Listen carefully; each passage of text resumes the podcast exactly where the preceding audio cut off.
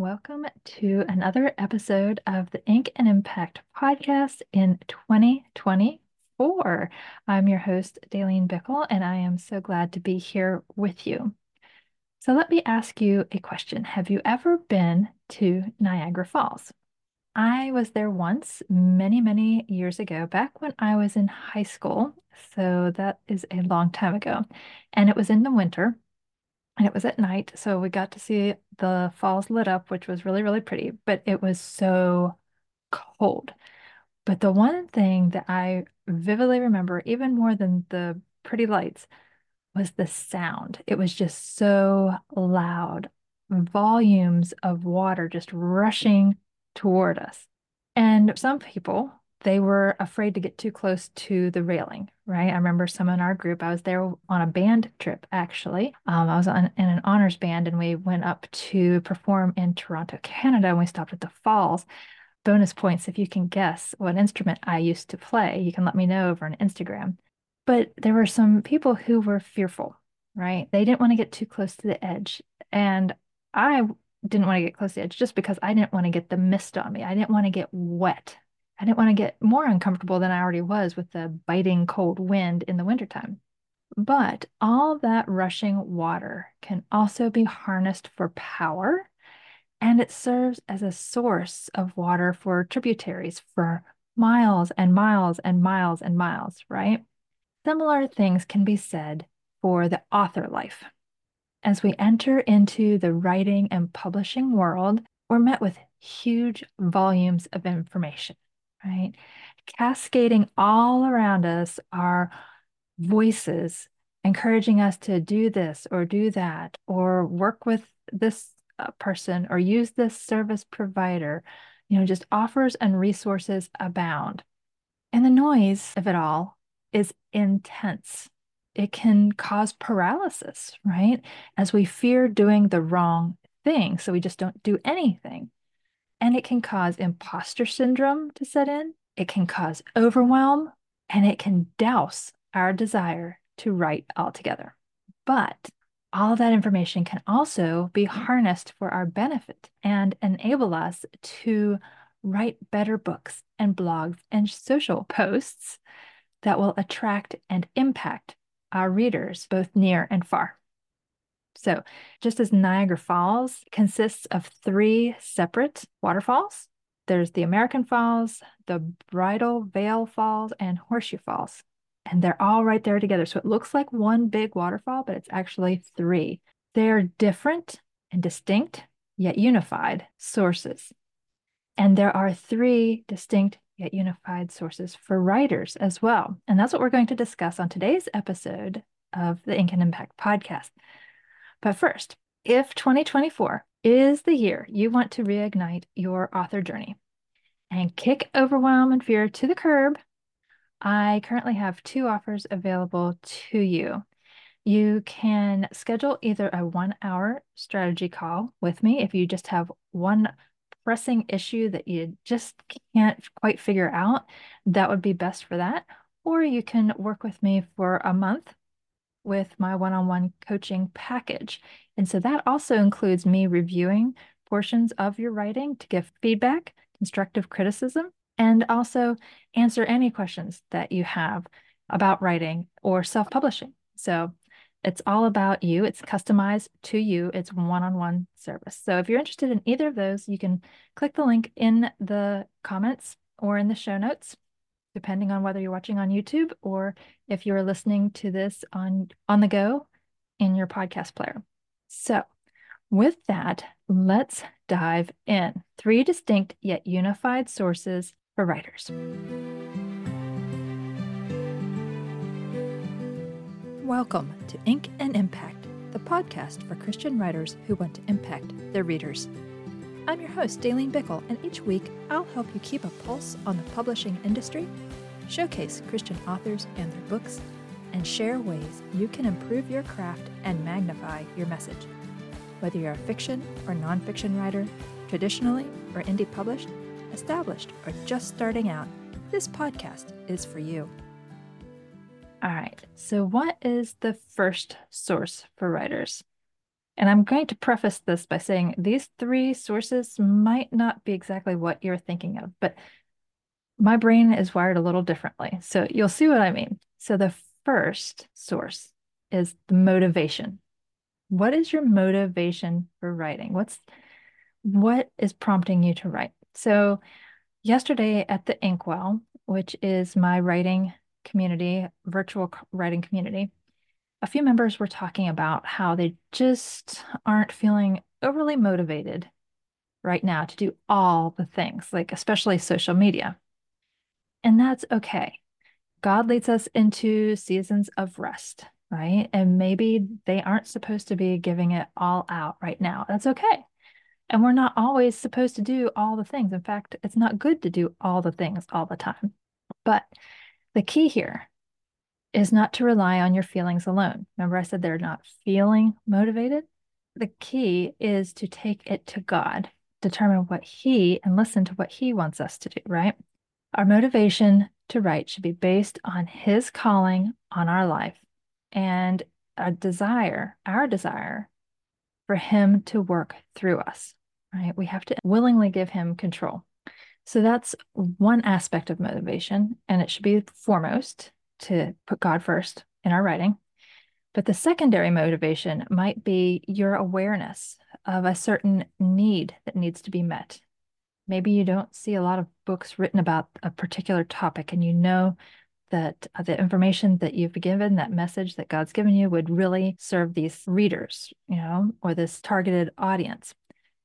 Or maybe you have had a personal experience with something and you know that now that you've come through on the other side, you can really help people who are currently going through a certain situation, right?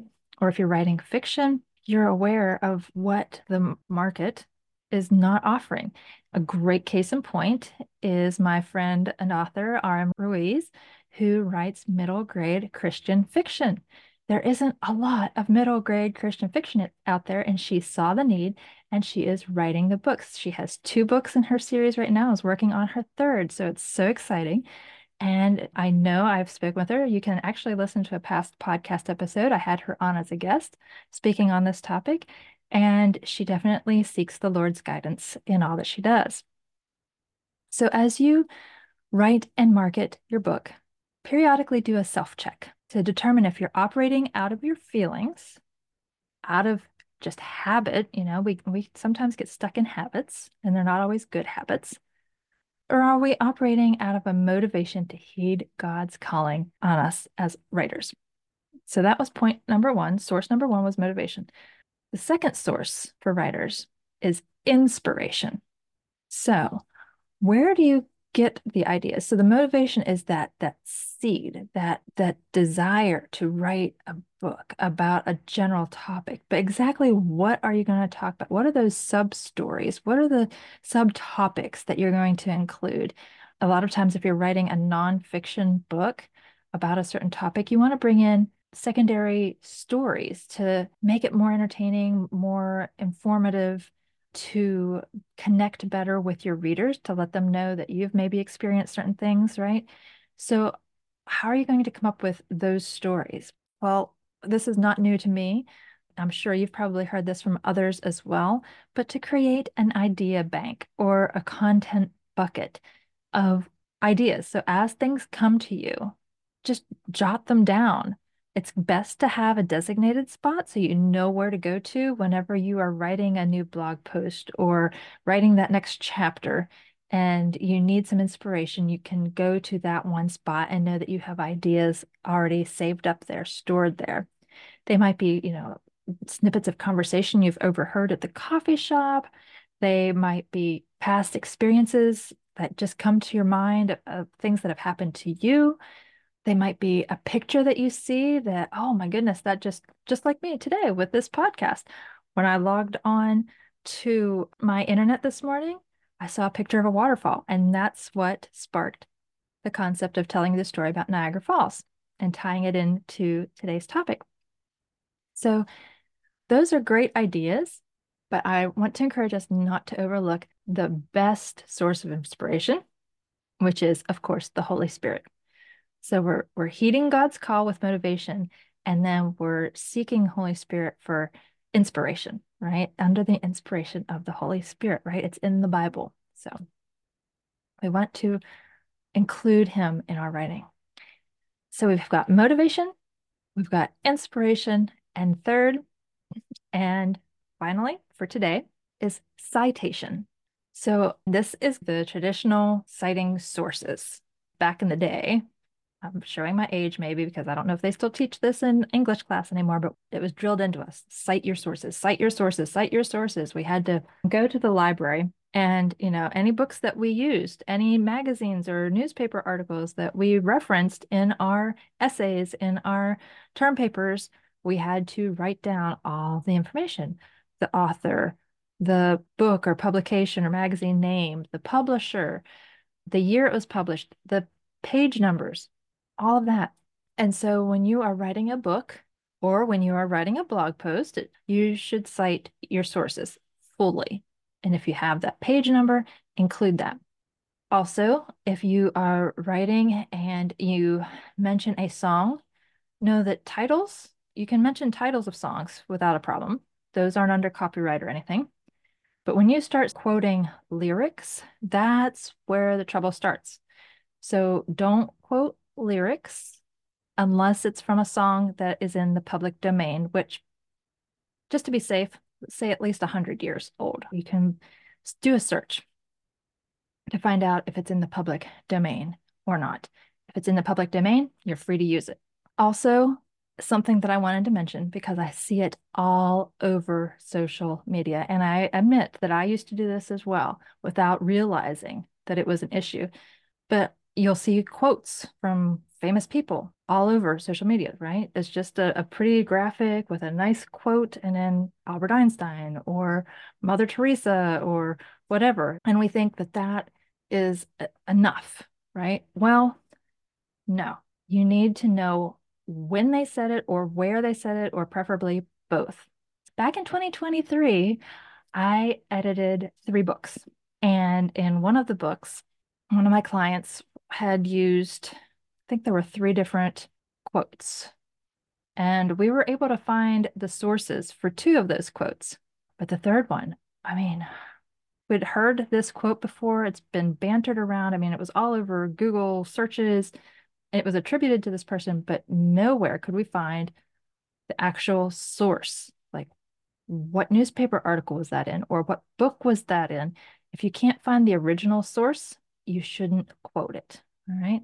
So, how do you get around this? Well, you are a writer and you want to be known for the content that you create for the message that God's given you. So, lean in on that and start quoting yourself. Be known for the words that you have to share with others. Don't always rely on what others have said. Get comfortable in creating your own material and putting it out there in the world. But also, if there is someone else that you are following or you've engaged back and forth, like they know who you are too, you can ask if you can use one of their quotes. I got this tip from a podcast that I was listening to, and I wish that I could remember which podcast it was and who was saying this, but I thought it was a fantastic idea. Ask for permission and then quote that person then they will see that their name is being shared on your social stuff or on your blog, and they will be much more apt to reciprocate and they'll share your information, right? Because they've been mentioned in it. And so it can create an even closer connection. And maybe some of them will reciprocate and maybe they'll ask to quote you. But that's one other way that you can quote others, especially on memes and social media and so forth. So, in summary, the three distinct yet unified sources for writers to focus on in 2024 is motivation, inspiration, and citation. I encourage you to come back to this podcast periodically, maybe quarterly, and take stock of where you're at in your writing journey and maybe where you need to tweak things a little bit so you're more in alignment with how God wants you to operate as a writer. If this episode was helpful to you, if you found it valuable in any way, I would greatly appreciate you spreading the word with your fellow writing friends simply point them to inkandimpact.com and they can listen to not only this episode, but the whole backlist of episodes. This is episode 70. So there are lots that they can binge on. And if you are new to the podcast, be sure to go there yourself and catch up on some of those past episodes. And finally, before I let you go today, I wanted to remind you that this coming Wednesday, January 10th, is the second Wednesday of the month. And that means it's a free session for anyone who wants to try the Inkwell writing session. That's the community, the virtual writing community I referenced earlier in this podcast episode. Fantastic group of Christian writers who we gather we share insights, we share prayer requests, we really get to know each other. Not, you know, we don't require that anyone shares, but if you feel led to share, we love to get to know other writers. But most importantly, we spend that time actually writing. So we literally, you know, leave our cameras on, we're together, right? But we are writing. And it's just, it sounds super simple, and it is but Holy Spirit is all around it. And we just all get so much out of it. We add words to our page, we make progress in our uh, books and our blogs. Don't have to be necessarily writing a book. We have several writers who are bloggers and some who are freelance writers writing for newspapers and magazines. So, um, whatever type of Christian writer you are, know that you are welcome and you can try that out using the link again, either in the comments if you're watching on YouTube, or you can click in the show notes and get that link to go and try a free session next Wednesday, January 10th. Your choice of time, either 10 a.m. Eastern Time or 2 p.m. Eastern Time. And I hope to see you there. All right, friends, I'll be back with another episode of the podcast in two weeks. And until then, I hope you have a, a blessed January and keep writing, friends. That's it for today, fellow pen pusher. Remember, don't just write a book, make an impact.